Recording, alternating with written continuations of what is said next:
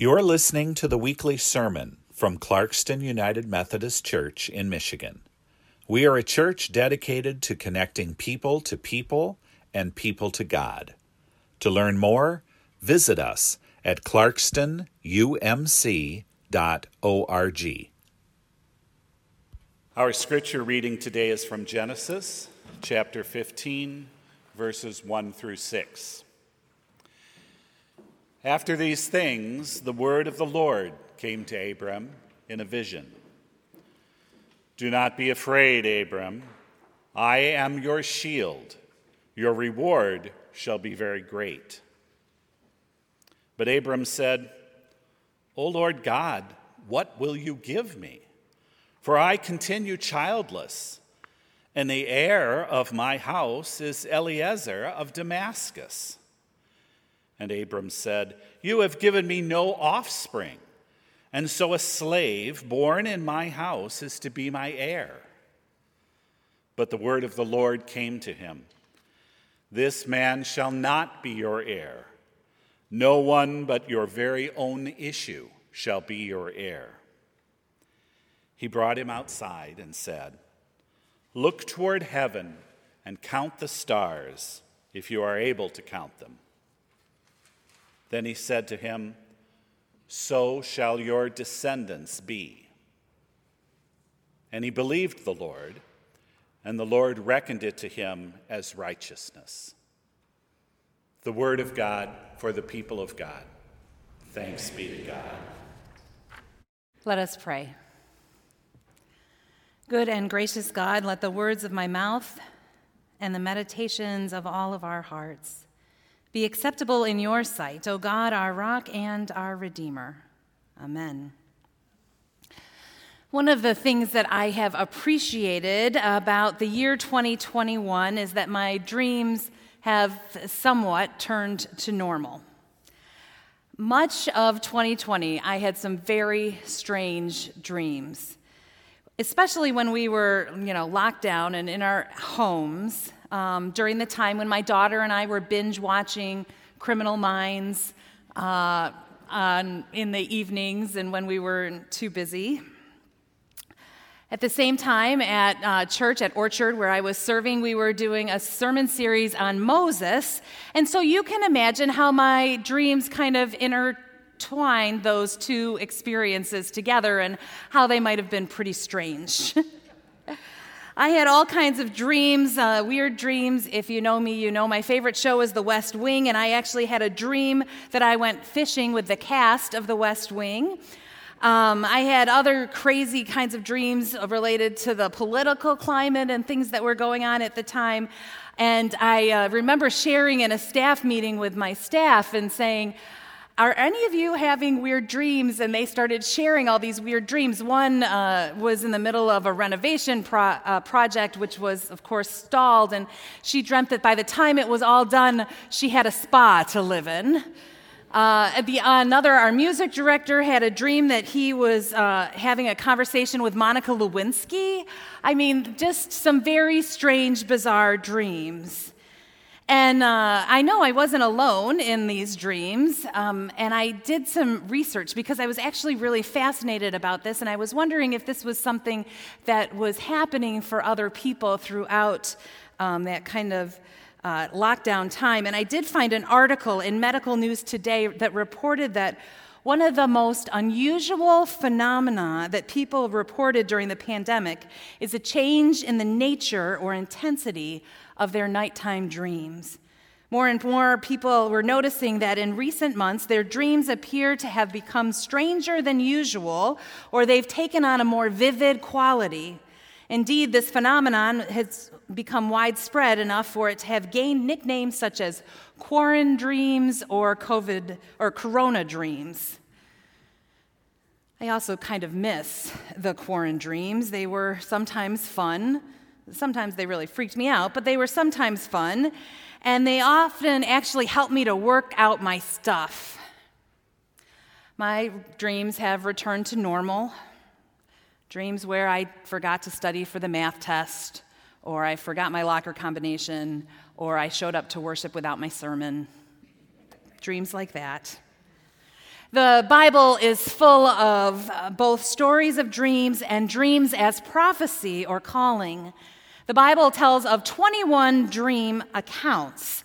10 of them happen in the book of Genesis. In the book of Genesis, we see them throughout those kind of patriarch and matriarch lives. Abimelech uh, is told to stay away from Abraham's wife Sarah. Uh, Jacob has the dream of the ladder. Jacob has the dream of wrestling and then is told to go home. Of course, Joseph and his amazing Technicolor dream coat um, has dreams all over the place, right? Dreams that get him into trouble, and then Pharaoh's dreams get him out of trouble. And then, of course, after Joseph, we get into further into uh, the Old Testament, Nebuchadnezzar's dreams of a big statue, and Daniel's dreams of the beasts, and then into the New Testament with Matthew, who's the Jewish gospel. So it makes sense that he has dreams. He uh, Uh, and or he, he depicts dreams Joseph's dream to stay with Mary, Joseph's dream to flee with his family, the Magi's dream to not return to Herod. Every one of them is a dream that teaches a lesson, has a message from God, and is quite honestly the kind of dreams that might be helpful right now.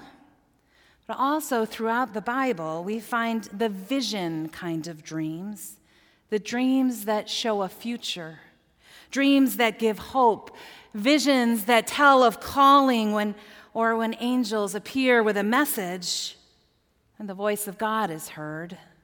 That's the kind of dream that occurs in today's scripture. Abraham has a vision. The word of the Lord came to Abraham in a vision, is what the scripture said. And this vision actually stands out from all of the other visions in the book of Genesis because of that phrase right there the word of the Lord came. This phrase is more commonly used later on in the Bible in the prophets. Isaiah and Jeremiah, they will say, The word of the Lord came. And what that does is it gives the promise um, of God special status. And so this vision has special status. It's not just any divine word, the word comes as a vision. Three chapters earlier, Abram receives God's call. God tells Abram to go from your country and your kindred and your father's house to the land that I will show you. I will make of you a great nation so that you will be a blessing. Abram did what God said, and he went. And there's all kinds of issues. There's lies, and he separates from Lot, and he keeps listening to God. But then Sodom and Gomorrah happen, and it all gets a little crazy. Abram is frustrated, and this is not what God had promised, and so he still has no offspring. And that's when he has this dream or vision that Steve read today. God tells him to look up at the stars, to imagine his lineage as plentiful as the stars in the sky, and God invites Abram to trust, to dream for his future, to remember that God holds his future.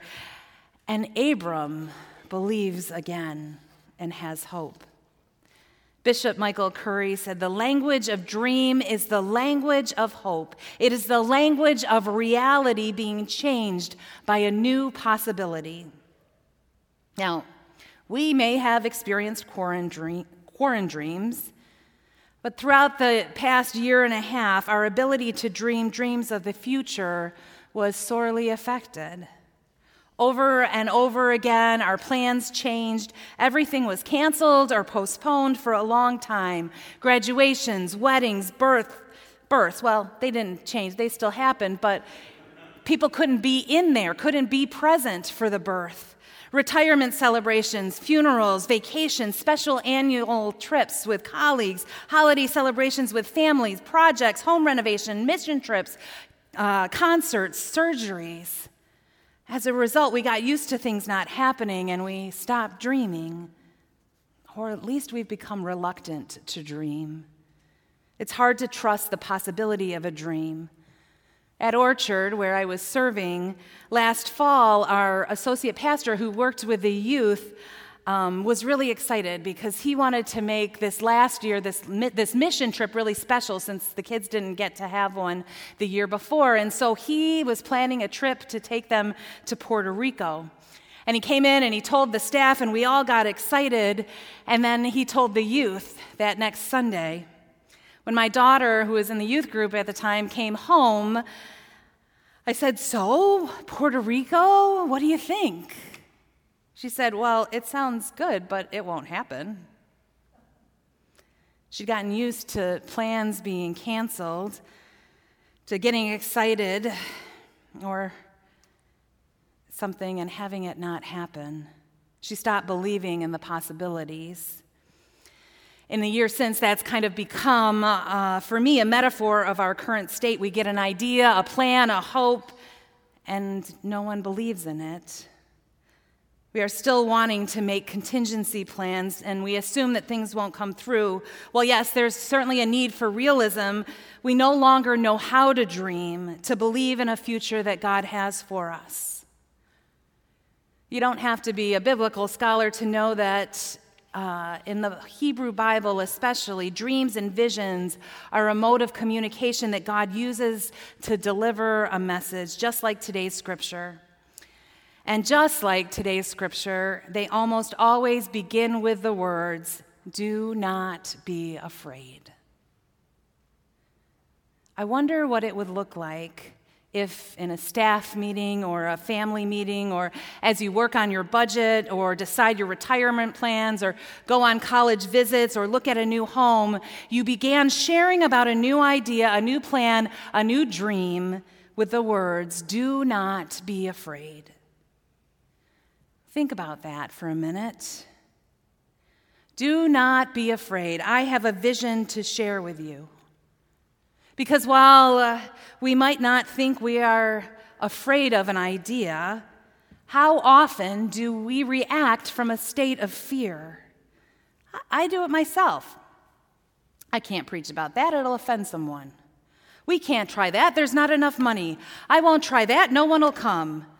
There's a lot of effort that we put into something to just have to cancel it if the pandemic is raging again. I was terrified on kickoff Sunday last month that no one would come. Fear prevents us from dreaming. COVID has robbed many of us from dreaming big dreams, and we no longer put our hope in God's future. We've forgotten how to dream.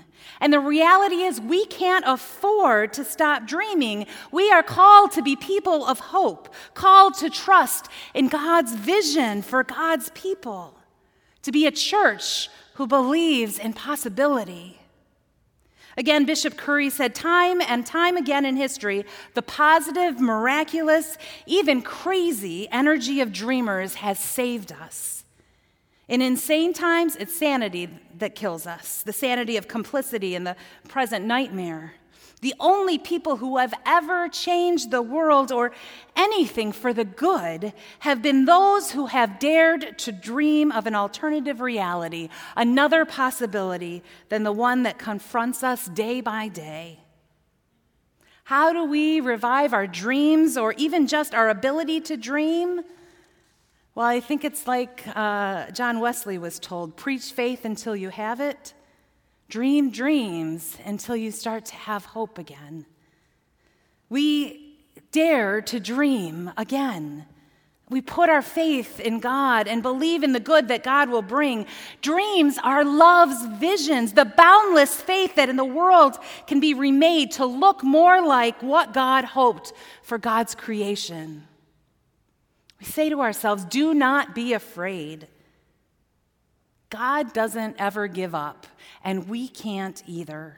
Abram's story reminds us that we may falter, we may lose faith, but God never gives up. Even when we're faced with pandemic and political upheaval and uncertainty, God continues to dream dreams of a future. If God never gives up, then we can't either. Now, it's not been good. It's been awful in so many ways these past several months, and especially earlier. But God was present, and God still is a God of hope and possibility. God continues dreaming, and we need to be dreamers too. Dreamers who trust God just like Abram did. We need to be a church who is not afraid, who's willing to put all of our faith in God and trust where God will take us, how God will lead us for God's future. Here's a final word from Bishop Curry. All of my quotes uh, from him have been from his book, Love is the Way. He wrote that Senator Robert Kennedy once said, Some see things as they are and ask why. I dream things that never, never were and ask why not. Why not a new and better world? Why not, as the Bible says, a new heaven and a new earth? Why not the divine dream instead of a man made nightmare? Why not a society that looks something like the beloved community? Why not? To be a person of faith is to be the one who says, Why not?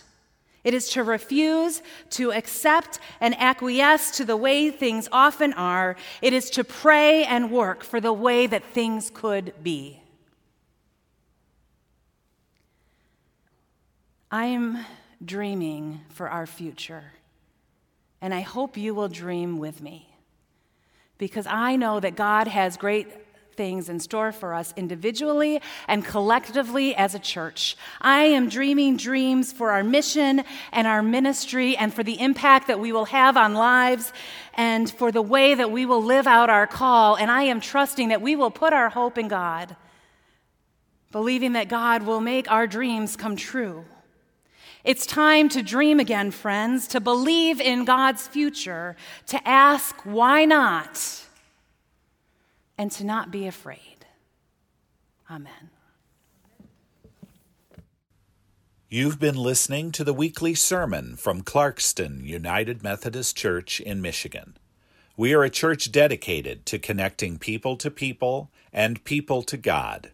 To learn more, visit us at clarkstonumc.org.